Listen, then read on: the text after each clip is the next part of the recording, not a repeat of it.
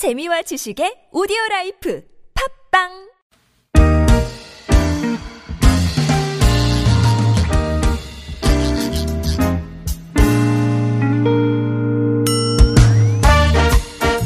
오월 첫날 서울 속으로 2부는 건강 상담으로 함께 합니다. 그래서 궁금했던 건강에 관한 어, 질문들 네, 이 시간 통해서 마음껏 쏟아내시면 됩니다.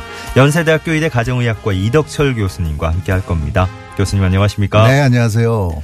앞서 1부 때 저 선권수 박사님도 그렇고 예, 우리 이덕철 교수님도 어, 거기 저 병원은 오늘 쉬시나요? 네, 근로자의 날이라 예, 쉬고 예. 있습니다. 네. 아, 괜히 여쭤봤나? 네. 아, 다시 한번 죄송하고 고맙습니다. 네. 아, 병원이 쉰다 그러니까 말이 조금 이상한데, 예. 그러니까 이제, 이제 근무하시는 고과는 네, 네, 네. 이제 교수님은 어쨌든 출근 안 하셔도 아, 물론 뭐. 입원 환자나 응급실은 네. 그러니까요, 그러니까요. 되고 있죠. 거기는 이제. 예, 운영이 되고 있습니다. 오해하실라. 네. 자, 이 시간 건강 상담은 늘 이제 신청해 주신 분들은 아시겠지만 어, 사연 보내실 때 어, 연령, 성별 정도 기본 정보를 알려 주시면 좋고요. 그리고 어, 궁금해 하시는 증상들 조금 자세하게 적어 주실수록 더 정확한 정보가 정확한 답변이 나갈 수 있을 것 같습니다. 참여하실 길은 구글 플레이나 애플 앱스토어에서 TBS 애플리케이션 내려받아 설치하신 다음에 무료 메시지 보내실 수 있겠습니다. 샵 0951번 단문 50원 장문 100원 유료 문자 이용하실 수도 있고요. 카카오톡은 TBS 라디오와 플러스 친구 맺으시면 또 무료 참여하실 수 있습니다. 어, 기온이 좀 부쩍 올라가서 뭐 미세먼지 걱정은 되지만 그래도 어, 뭐 나들이 가시는 분들도 네네. 많고 예, 또 가정의 달이 되지 않습니까? 네, 그렇죠. 가족끼리 또 음. 아, 멀리 가시는 분들도 많고 그런데 야외 활동할 때 특히 요즘 풀밭 같은데 그 오래 앉아 있거나 뭐 눕거나 이럴 때 특히 주의해야 된다 그러던데요. 음. 네. 어, 우리나라 경우에는 그 유행성 출혈열 그래가지고 그때 어떤 뭐 여러 가지 병균, 찐득이 이런 부분들이 같이 있을 수 있거든요. 예. 그래서 가급적이면은 그냥 이제 앉지 마시고 꼭 이렇게 돗자리 같은 걸 피셔야 되는 어, 그런 좀 주의하셔야 됩니다. 아니 유행성 출혈 이런 이런 게 저 다른 나라에는 없나요? 우리나라의 요 중부 지방에 이렇게 다- 물론 다른 나라에도 이제 발생을 하지만요. 네. 굉장히 많이 발생하고 있습니다. 아, 우리나라 특히 중부 지방. 네, 어, 네, 네. 그렇구나. 어떤 증상이 나면 아 이건 뭐 연고 바르거나 뭐뭐 이게 붙이면 돼. 뭐 이, 런걸 넘어서서 병원에 빨리 가봐야 된다. 뭐 어, 떤 기준을 판단할 수 있을까요? 어, 일단 그렇게 되면은 열이 이렇게 나게 되는 것이죠. 어. 열이 고열이 나게 되면은요. 네. 일단 감기라고 생각하지 마시고 예. 그리고 어, 눈 결막이라든지 목 젖에 이렇게 그 출혈이 있거든요. 예. 어, 그렇게 되면은 출혈 반응이 있으면은 빨리 병원에 가보셔야죠. 그래요. 오래 방치하면 이게 소변이 나오지 않습니다. 아 그래요? 네네. 신장을 망가뜨리는 어, 것이죠. 그렇구나. 어, 저 점점 증상을 얘기하면 할수록 무서워지는 거. 그러니까 저 유행성 출혈열이라는 게 워낙에 또 뭐 보도를 통해서 많이 접하고 그러니까 네네네. 뭐, 뭐 괜찮은 거 아닌가 생각하실 수도 있겠지만 네. 의외로 또 이렇게 방치하시면 큰일 나는 너무 거예요. 걱정은 하지 마시고요. 일단 알겠습니다. 자연을 좀 즐기면서 예, 주의점만 좀 간직하고 예. 계시면 되겠습니다. 예. 그럼 뭐 이렇게 저 진드기 같은데 물리면 그렇게 나타나는 거예요? 어, 그 어. 바이러스가 거기 들어가게 되는 바이러스가 것이죠. 들어가나요? 네네. 어. 3337번님 사연 보죠. 발바닥이 따끔따끔하고 후끈거립니다. 피부과에서도 이상이 없다 그러고 정형외과 가봐도 이상이 없다 그러고 근데 계속 발바닥은 따끔따끔하고 후끈거리고 이유가 어디 다른 데 있을까요? 62세 남성입니다. 하셨어요. 어, 혹시 말초신경염 증상이 아닐까 싶은데요. 그래서 어, 당뇨병을 앓고 계신 분이 아닐까 싶습니다. 음. 말초신경이라고 하는 거는 신경이 이제 팔다리까지 뻗친 그런 신경을 얘기하는 것이죠. 네. 요 신경이 이렇게 당뇨병이 있다든지 아니면은 어떤 비타민이라든지 영양소가 아, 좀 부족하게 될 때는 염증을 일으킬 수 있거든요. 예. 이렇게 되면은 이제 저리고 따갑고 하는 이런 증상이 나타날 수도 있습니다. 네. 요 진단은 이제 그 어, 신경 전도 검사를 하면은 쉽게 알수 있거든요. 음. 네네. 이렇게 진단이 되면은 예. 거기에 맞춰서 좀 약물 치료를 하시면은 되겠습니다. 예. 요게 뭐 제가 이제 드리려는 말씀이 뭐 이게 특정 과목을 진료 과목을 예, 뭐 폄하하거나 네, 그럴 일 전혀 없습니다. 네. 그러니까 어 일반인들의 입장에서 어디가 아프다 그러면 아 이쪽일 것 같아 하고 이렇게 가보는데 거기서 이상 없다 그러잖아요. 그럼 네네. 또 다른 데 가보고 뭐 이런 네네. 경우가 꽤 있단 말이에요 생각보다. 네네, 맞습니다. 그러니까 뭐 어떤 증상이 정확하게 헷갈릴 때는 진단이 잘 안 될 때는 네. 판단이 잘 안 설 때는 이제 어 이덕철 교수님 같은 분 찾아가서 네. 1차 진료로는 가정의학과가 최고인 것 같아요. 네. 그러니까 이게 주치의가 좀 있어야 되거든요. 단골 의사라고도 표현할 수 있는요. 네네네. 그래서 어떤 것도 쉽게 찾아가서 상담할 맞아요. 수 있는 그런 의사를 좀 이렇게 만나십시오. 예. 좋습니다. 뭐 가정의학과 곁에 있으면 더 좋고 네. 그게 아니더라도 네, 나의 맞습니다. 몸과 건강 상태를 잘 아시는 동네 단골 의사를 한번 만들어 놓는 게 좋다. 네네, 그렇죠. 이거 뭐 네. 평소에 누차 강조하시는 내용인데 여기에서도 또 어, 생각이 나네요. 예. 그거 피부과 가봤는데 이상 없고 정형외과 갔는데 이상 없다 그러는데 나는 정작 아프고. 네. 그죠? 예. 그 차이가 뭐냐면요. 이렇게 주치의는 그 사람의 모든 거를 책임져야 되는 어떤 책임성이 있는 거고요. 예. 예. 한 부분만 보질 않기 때문에요. 네네. 알겠습니다. 4684번님 55세 남성입니다. 대상포진 주사를 2년 전에 맞았어요. 언제쯤 더 맞아야 되는 건지 아니면 이제 더 안 맞아도 되는 건지요? 하셨습니다. 네, 답부터 말씀드리면요. 대상포진 예방주사는 한 번만 맞으시면 됩니다. 예. 현재까지는요. 네. 대상포진이라고 하는 것은 과거 어렸을 때 우리 수두 바이러스가 우리 몸에 들어와서 숨어 있다가 면역력이 떨어지면 다시 이렇게 나오는 것이거든요. 예. 그렇기 때문에 특정한 병에 걸렸거나 아니면 나이가 들어가면서 면역력이 떨어질 때 나타나게 되는데 네. 이때를 위해서 좀 성인들 주로 50대 이상 60대가 되면은 이제 예방주사를 한번 맞아 주시는 것이 좋죠. 예. 근데 단지 이 예방주사가 개발된 지 한 10년밖에 안 됐기 때문에요. 아. 지금 그 제약회사에서는 이제 한 번만 맞으면 된다고 주장을 하지만. 아, 그래서 지금까지는이라고 얘기하셨군요. 그렇죠. 음. 앞으로 어떤 데이터가 모아지면 또 좀 달라질 수도 있습니다. 그렇지만 예. 현재까지는 네. 한 번만 맞으면 됩니다. 알겠습니다.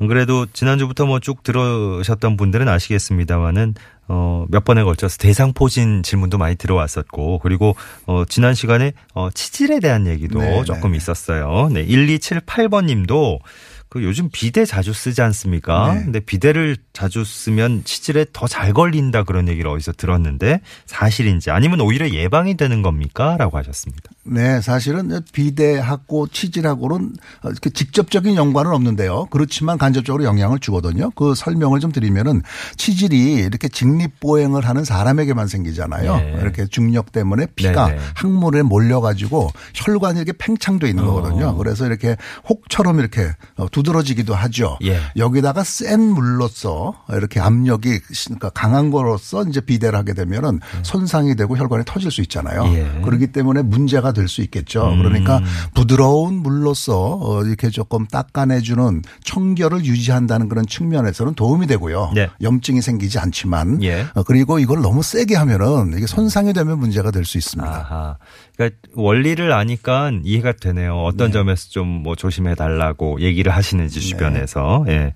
그러니까 점심시간 앞두고 있기 때문에 저희가 너무 깊이 들어가기 좀 그런데 어, 너무 부위를 특정 부위를 상상하지 마시고요. 예. 아니 저 비대 얘기가 나온 김에 요즘은 뭐 굉장히 뭐 노즐 같은 거 다양해서 네, 네, 네. 어떤 데는 광고하는데 보니까 어 어- 어떤 노즐을 닮은 이제 어 항문 주위뿐만이 아니고 직장 청소까지 해준다. 아. 네 그렇게 하던데 그건 너무 너무 좀 과한 거 아닌가 싶기도 맞습니다. 하더라고요. 그렇게 어. 되면 아무래도 수압이 높게 이렇게 쳐줘야 그러니까요. 되잖아요. 네. 그렇기 때문에 치질이 계신 분들한테는 별로 유리하지 아, 않을 것 그렇구나. 같아요. 예.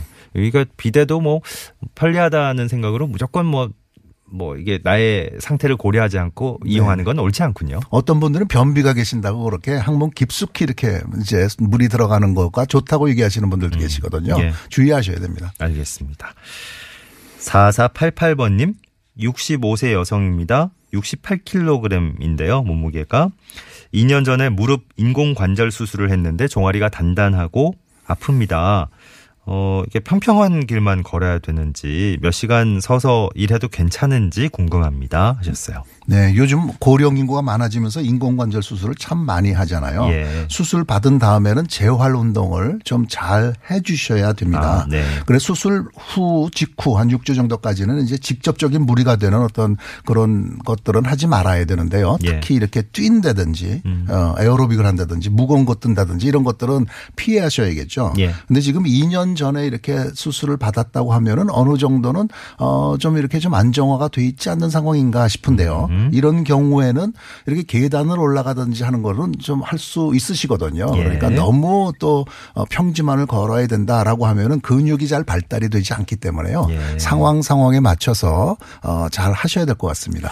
또 2년 전에 수술을 하셨는데 아직까지 조금 종아리 쪽이 많이 아프시다 그러니까 네네. 이건 어 아까 말씀하신 대로 이제 한 6주나 초반에 네. 그 정도 이제 어 재활 기간에 조금 어 조심 조금 좀덜 조심하신 걸까 뭐 이런 걱정도 되고 이- 이유가 조금 인공관절하고 직접적인 연관이 있을지 아, 조금 그것도. 살펴봐야 될것 어, 같은데요. 예. 어쨌든지 간에 근육 쪽에 염증이 있다고 한다면 네. 그거를 잘 치료를 하셔야 되고요. 예, 예.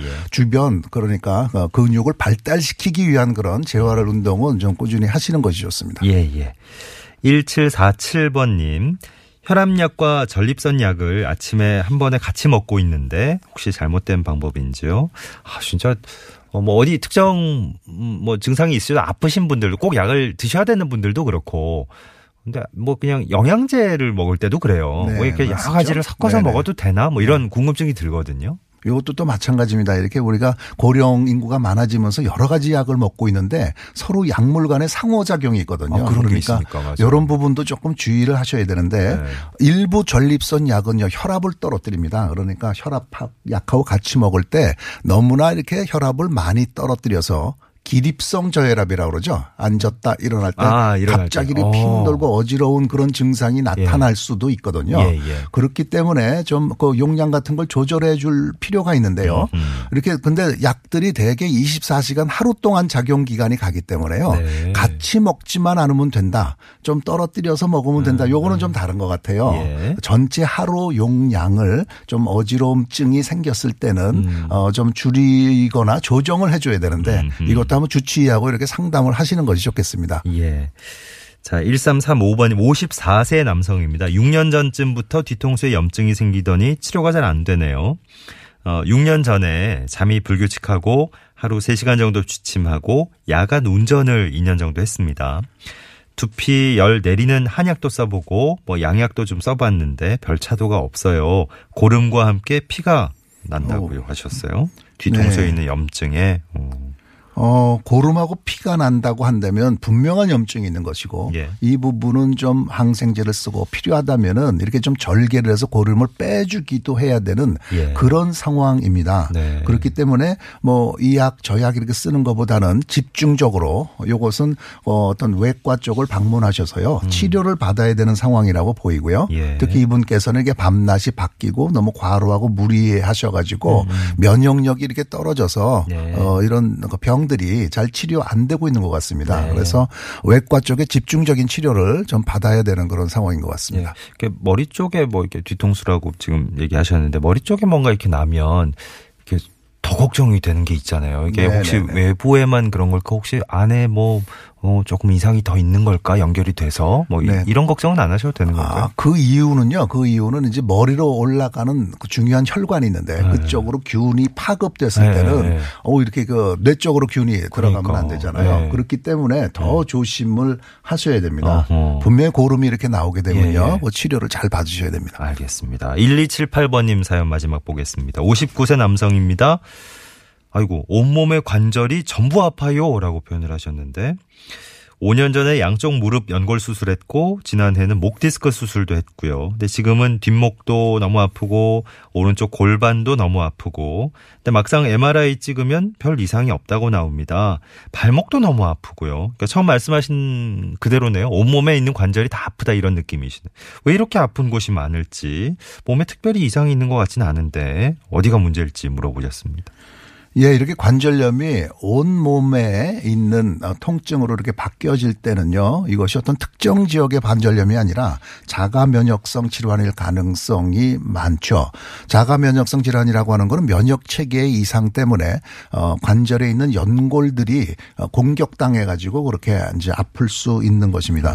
근데 59세 남자인 어떤 특성을 볼 때는 특성을 볼 때는 어, 어떤 종류의 병인지는 가능성이 너무 많아 가지고요. 예. 이거를 그거를 쉽게 이렇게 설명하기는 좀 어려운데요. 네. 그래서 이제 일단은 병원에 방문하셔서 염증 표지자라든지 예. 자가 면역 질환의 항체를 좀 검사를 해보고 네. 어떤 병인지 먼저 진단을 해보는 것이 제일 중요하겠고요. 네. 그 이후에는 여기에 맞춰서 좀 치료를 받으셔야 되는 그런 어, 상황인 것 같습니다. 알겠습니다.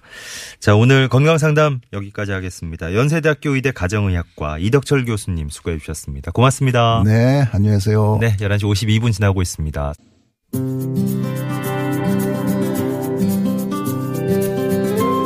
와, 1622번님이 극찬하셨네요. 예, 진짜 좋은 방송인데요. 돈도 절약하는 방법 알려주고, 교통정보도 주고, 예, 건강정보도 주고. 저는 농업에 종사해서 오늘도 쉼없이 달려야 합니다. 늘 함께 할게요. 하셨습니다. 고맙습니다. 자, 오늘 서울 속으로 끝곡은 7759번님이 신청하신 김동률의 출발 흐르고 있어요. 오늘도 5월의 첫날 함께 멋지게 출발합시다 하셨네요. 네. 3852번님께 선물도 전해드리면서 서울 속으로 물러갑니다. 내일 다시 뵙죠. 고맙습니다. 바라볼 수 있을지 작은 물